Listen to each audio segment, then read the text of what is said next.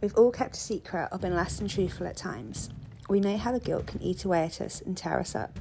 But what if we weren't just hiding minor fuck ups? What if we were holding on to deadly secrets?